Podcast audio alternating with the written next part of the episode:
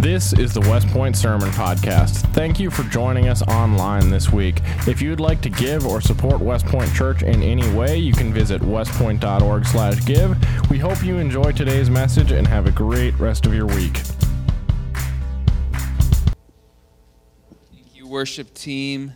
And uh, just uh, before I get into the message this morning, just want to remind you that if you uh, want to give, you can give online. You can give in the boxes in back. Um, and then um, uh, we are starting a brand new series this morning. Uh, before we do that, I just want to just bring up one quick thing. How many know that there's an election this week? Did you hear about that? it's it's kind of been a big deal. Uh, you know, a, a, guy that I know uh, was preaching at Eaglebrook Church last week, and uh, he posted a video clip online uh, from his message. And one of the things he said in that video clip was Tuesday is a big day for politicians, but Wednesday is a big day for Christians. Now, I think, I think he probably would have changed that to Sunday because it took, you know, five days to figure out what's going on. But Tuesday is a big day for some politicians, Wednesday is a big day for Christians. And, and can I encourage you with this thought? Um, God didn't uh, wasn't watching Fox News on Saturday and saw that the election was called and he thought, "Oh no, what are we going to do now?" I didn't see that one coming. Oh no, guys, what are we going to do now? Can I tell you something? Our God is sovereign, He's in control. And no matter what happens with our elections, you don't have to worry, you don't have to fear, you don't have to get excited or anxious about that. We can trust that God is going to fulfill His plans and His purposes. He's going to continue to use His church. The church will not fail, it will not die, it will not be collapsed by any human system. Okay? So let's just relax and let's show the world that we have peace and that no matter what is going on in our world, no matter what happens, that we have peace because our peace doesn't come from our circumstances. Uh, can we do a little bit better with the amens here? I mean, I'm preaching here, okay? We have peace, and we don't have to worry about what is happening tomorrow. I got I got two over here at least. All right, so three. All right, all right. Okay let's get into this this uh, series this morning. We're we're starting a new series called the Creed, and uh, I'm really excited about this. We've been planning this for a while. Um, actually, we were planning to do this series back in May, and just felt like it wasn't the right time, so we pushed it back. And uh, this we're going to be going through this five weeks of this series on what we as Christians believe what all Christians believe. And, and, there are some differences within the church, right? That's why we have denominations. That's why we have a million different kinds of churches. But uh, if you are a believer in Jesus Christ and you are part of the Christian faith, um, you will adhere to these basic beliefs. And so we're going to go through some of those things. And one of the reasons that, that I want to do that is so that, one, you know what those things are and we can identify what makes us a follower of Jesus Christ. And, and the second thing is to kind of have an appreciation for these standards that have been put in place throughout the church, throughout its history, that we adhere to. So um, we're going to be going through the Apostles' Creed. Um, and uh, we'll be kind of taking uh, that line by line and, and going through that. And then, in addition to these five messages on Sunday morning, on December 1st and December 8th, uh, those are Tuesday nights. Uh, we're going to be doing a class here at the church where we dive into some more of the, um, the as I said, these are kind of statements that we as Christians universally believe. And then Tuesday night, we're going to look at some of the things within that that are maybe disagreed upon within the church that don't necessarily reflect, well, you're a Christian or you're not, but it's more differences of opinion within the church as we look at Scripture and interpret it. So, um, kind of put that in your calendar. We'll have more information on that as we come December 1st and December 8th. Okay, so why this series? Um, I already mentioned that these are the basics of belief that all Christian, all Christian churches adhere to.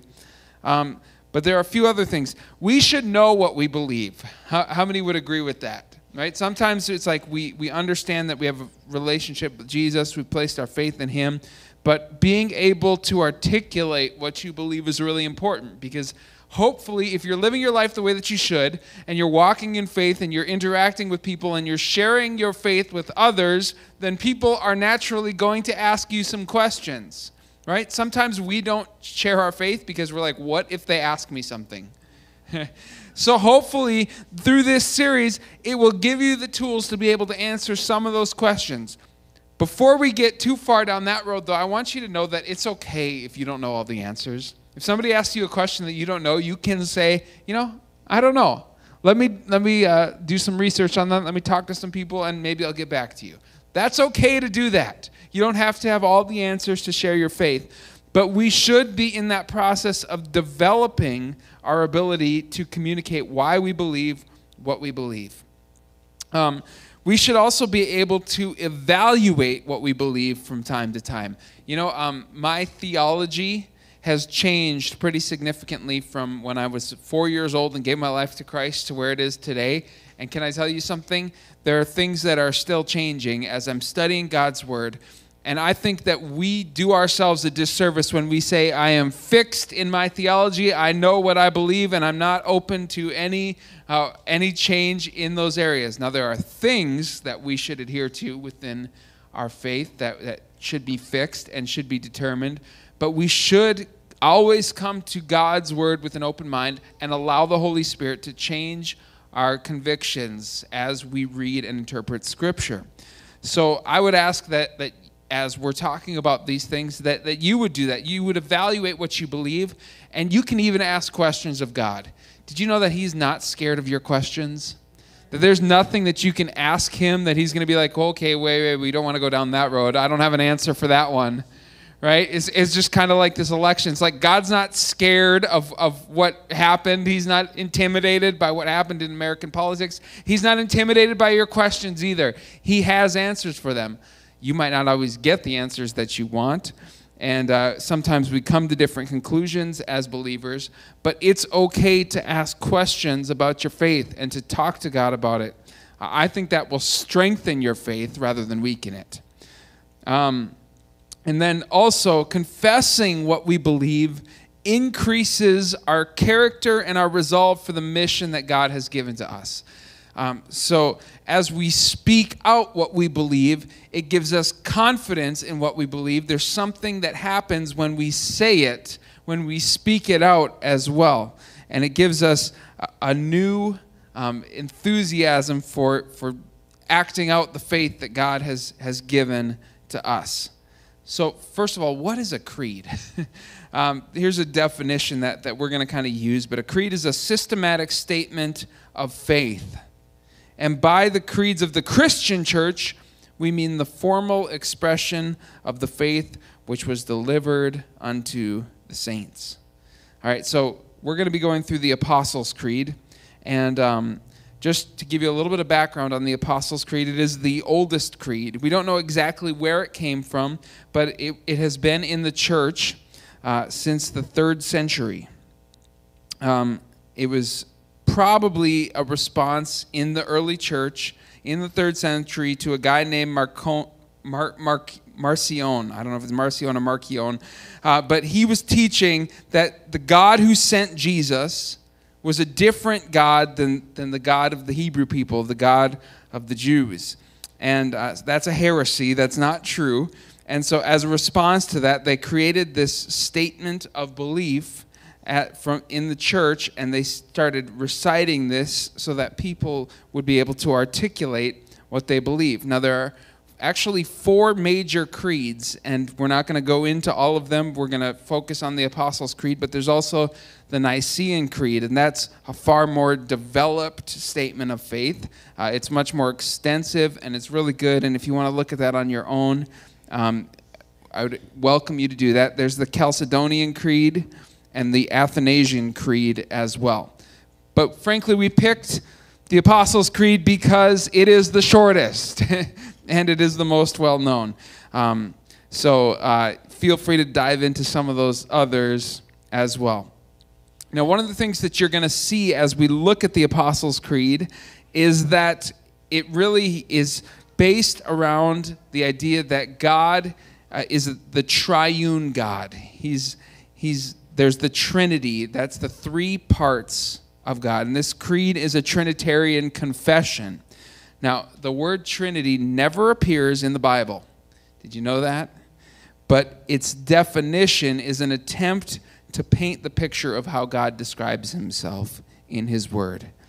Uh, it's an expression for the revelation of the one God in three persons the Father, the Son, and the Holy Spirit. And the basis in Scripture on which it's built can be summarized as follows There's only one God.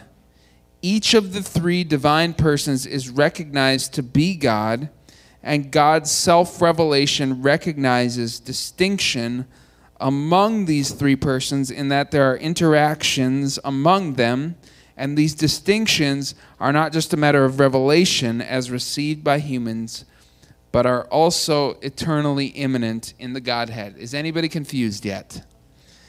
right? I, now, here's the reality you're in good company because there isn't a theologian that has ever walked this earth that has fully understood how the Trinity works. Okay? Uh, let's just be honest right here. Like this concept, this idea, this picture of who God is, isn't something that's like easy to grasp that we can figure out on our own. But God's ways are higher than our ways, His thoughts are greater than our thoughts. And, and we don't fully comprehend or understand how He works, but we know that, that what we've said this morning is true because Scripture tells us that it is. Um, now we know that, that God is, is three parts, and there are so many different passages of Scripture that we could look at. But even if you go back to the very beginning in Genesis chapter 1, verse 26, have you ever wondered why God says, let us make man in our own image? Right? There's a plural statement there, right from creation. It's not, hey, I should make man in my own image. It's not God talking to himself. It's this interaction that, that begins with the Trinity. When Jesus was baptized, that's another perfect example of that. He's baptized, the dove descends from heaven and rests on him, and a voice from heaven says, This is my son in whom I'm well pleased. So there's that interaction within the Trinity. We can see that there are separate persons that make up one God, right? And they they interact with each other at times. So we we know that that uh, this exists. And the Apostles' Creed is really developed on that idea. There's kind of three sections to it. There's a very brief section which we're going to cover this morning on the, the Father. There's a longer section on the Son and then the Holy Spirit, and then it lays out several ideas under that category as well.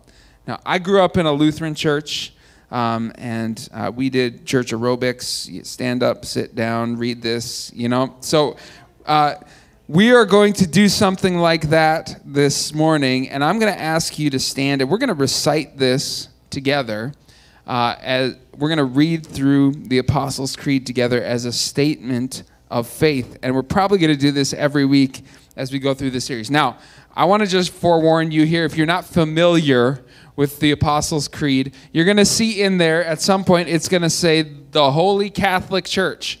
Now, some of you came in here today and you're like, I went on the website and it said we were part of the Assemblies of God, not, not the Catholic Church. And when we see Catholic, uh, it, it just means the universal church, the church as a whole. Okay? Uh, it doesn't mean the Roman Catholic Church, so uh, you're not at St. Maximilian Kolbe or anything like that this morning. You came to West Point Church, uh, but we are part of a bigger church, and that's what that means. So let's read it together. I believe in God the Father Almighty, creator of heaven and earth. I believe in Jesus Christ, his only Son, our Lord, who was conceived by the Holy Spirit and born of the Virgin Mary. He suffered under Pontius Pilate, was crucified, died, and was buried. He descended to hell. The third day he rose again from the dead. He ascended to heaven and is seated at the right hand of God the Father Almighty. From there he will come to judge the living and the dead. I believe in the Holy Spirit, the holy Catholic Church, the communion of saints, the forgiveness of sins, the resurrection of the body, and the life everlasting. Amen. All right, you may be seated. Lord, I thank you that those words are true, that you are who you said you were in your word. And Lord, we are confident of that. And as we look at, at this statement this morning about who you are, Lord, I pray that you would reveal yourself to us. Lord, not just through your word as we study it, but in our hearts as well, that we would see who you are. In Jesus' name, amen. All right. So, part one here, we're going to be looking at this first line that's God the Father Almighty, creator of heaven and earth. We're going to look at those two statements and we're going to kind of break it down and, and, and explain a little bit about what that means. But let's start with that first part of that statement that I believe in God the Father Almighty. Um, now, who is the Father? Here's the crazy thing about God that differentiates our God from any other God, any other religion, any other faith. It's that our God is all powerful. Now, a lot of religions will claim that as well, that their God is all powerful, that, that he can do great and wonderful and mighty things or terrible and awful things as well. But, but here's the difference. Here's what differentiates us it's that our God is all powerful and mighty and great, and at the same time, he's loving as well. In fact, when, when, uh, when we're describing who God is, if you look at First John, it, it says that God is love, that He is the definition of love for us.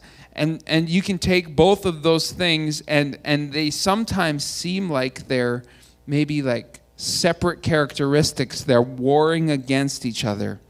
Um, man has created many gods over the course of human history. Many of them are powerful, but almost all of them are self serving. And the reason for that is because when man makes a God, he makes it in man's image. And we as men are self serving. We as human beings are concerned about what benefits us. Never has that been more present than right now in history, okay? You see it all the time that people are concerned about what's right for them. And, and that's the way that, that our world is operating right now. But God didn't, wasn't, uh, the God that we serve wasn't formed or created by man, right? It worked the other way around. He formed and created us. He made us in His own image. We rejected that and we chose a, a different path. But God has always been love. Since the beginning of time, since before He created the world, He was love. And so while he's great and all powerful and wonderful and awesome, he's also loving at the same time. And those two things aren't warring against each other, they're working together. That's what's different about our Father than any other God. Before the world even began, um, there was a plan in place for redeeming mankind. He knew that man would fall, he knew that man would sin, and he had already put a plan in place to redeem them. That's how loving our God was and is. Now, if this seems like it's a contrast, um, it, it usually, we as Christians kind of identify with one or the other. We either see God as great and powerful and awesome, or we see God as loving and kind and compassionate. But it's really only when we recognize both of those characteristics as one that we get a true picture of what our Heavenly Father is. For example, if you emphasize his power and his greatness, then things like holiness and spiritual discipline and good theology are probably things that you are hungry for. You want to do it right because God is great and he deserves our honor and our respect. And if you focus on his loving nature, you're going to gravitate towards personal prayer time and expressive worship and intimacy with God. But it's never been either or. It's never been one or the other. He is simultaneously great and awesome and inspiring and loving and caring all at the same time. Now, here are some things that we believe about our God that we know are true from Scripture. First of all, He's sovereign. Uh, simply put, the, that means that He has the authority and the ability to do what He wants. Okay, so um, there, there aren't restraints on God doing what He wants to do. He can do what He wants when He wants to do it. And He can do that because He's omnipotent, or that, that word means all powerful, that He has all power. Um, he's also omnipresent, He's capable of being everywhere at the same time. He's eternal, He has no beginning or no end.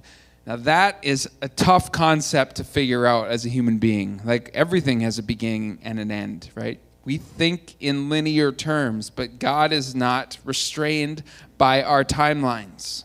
He was there before the world began, and He will be there for all eternity. Uh, he's also holy. That means He's without sin, He's perfect. Now, that should inspire fear in us but if you combine it with his loving nature, you have a God who's perfect in his power, but compassionate and merciful as well. To the point where, despite his perfection, he would give anything for his creation, even his own son. Think about that for a minute. You know, I was, I remember very distinctly at one point in my life, I was I was in college and I was sitting in my dorm room and I was writing a paper and um, it, it, was on the sovereignty of God. And I, at the same time, I had worship music playing in the background. And I remember the song to this day. It was a song called Once Again by ba- Matt Redman. Maybe that dates me a little bit. Uh, it was a few years ago. But I was listening to that song and, and um, the lyrics were Once again I look upon the cross where you died. I'm humbled by your mercy and I'm broken inside. Once again, I thank you. Once again, I pour out my life. Once again. And I, I started listening to that, and I'm, I'm writing about the sovereignty of God and how amazing and powerful He is. And that same God sent His very only Son to die for my sin. And the, the, in that moment, it was just overwhelming for me. I just lost it sitting there in my dorm room just weeping over the fact that, that what God did for me on the cross. It was that recognition that God is holy and powerful and good, and yet He cares for me. That's amazing. Right? That should be moving to us. That should inspire us. Fact, 1 John 4 9 through 10 says this In the love of God, was made manifest. In this, the love of God was made manifest among us, that God sent his only Son in the world so that we might live through him. In this is love, not that we've loved God, but that he loved us and sent his Son to be the propitiation for our sins. So, not only is God who he is, Almighty God, but he's also as we read this morning, the creator of heaven and earth. Now, we know this from Genesis 1 1. You, it's probably one of the, the first verses you memorized. It says, In the beginning, God created the heavens and the earth. But why is it so important to know that God is our creator? Well, first of all, belief in God as creator is the foundation for everything else that we believe about God. If we uh, don't believe that God was already in existence before the world began, then, then God isn't really who He said He is in His Word. Believing that is essential to understanding who God is. Second thing is that God as creator helps us to have good theology. During uh, the second century, shortly before this creed was written, there were several heresies um, notab- notably Marcionianism, which we talked about earlier, and Gnosticism, which took different views of the material world. And both views operated on the premise that this world and everything in it was evil, and that only the spiritual was good. And this, in turn, had an impact on everything that we believed about Christ. But when we see God as creator, that He formed the world and everything in it, that He made it and said it was good, then we understand that our world that we live in and the bodies that we inhabit have value because of our Creator. They're significant, they matter because He created them. It's not that they inherently have value, it, uh, their value comes from the fact that they were made and formed by Him. Our physical lives have value as well. Third thing is that God, as creator, helps us see His loving nature. We read it earlier. It says, In the beginning, God created the heavens and the earth. But one of the things that we believe as Christians is that He created it all out of nothing. There was no pre existing matter that God used to form the earth. Now, He formed man out of the dust, but that dust had to come from somewhere, right? God took it out of nothing. The Latin term is ex nihilo. Out of nothing, He created everything.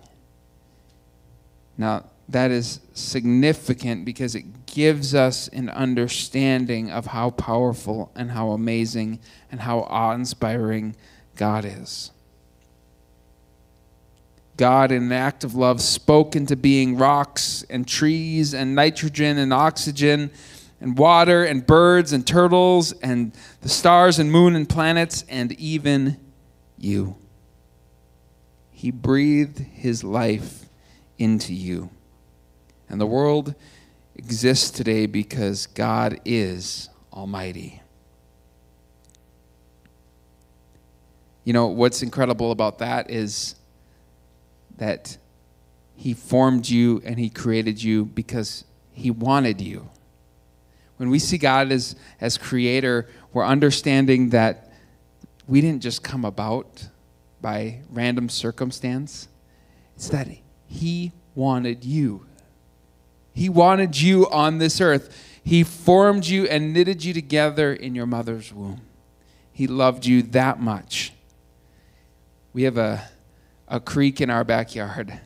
Um, and I had been promising Kayla for, for a long time now we were going to build some steps out of some old fence posts that went down to the creek because our kids like to play down there. And uh, we'd been promising to do this for a while, and, and I'd gotten the materials that we needed. And um, yesterday, we actually went out and, and built those steps, and, and I made Kayla come with me. And, you know, frankly, I could have done it faster by myself.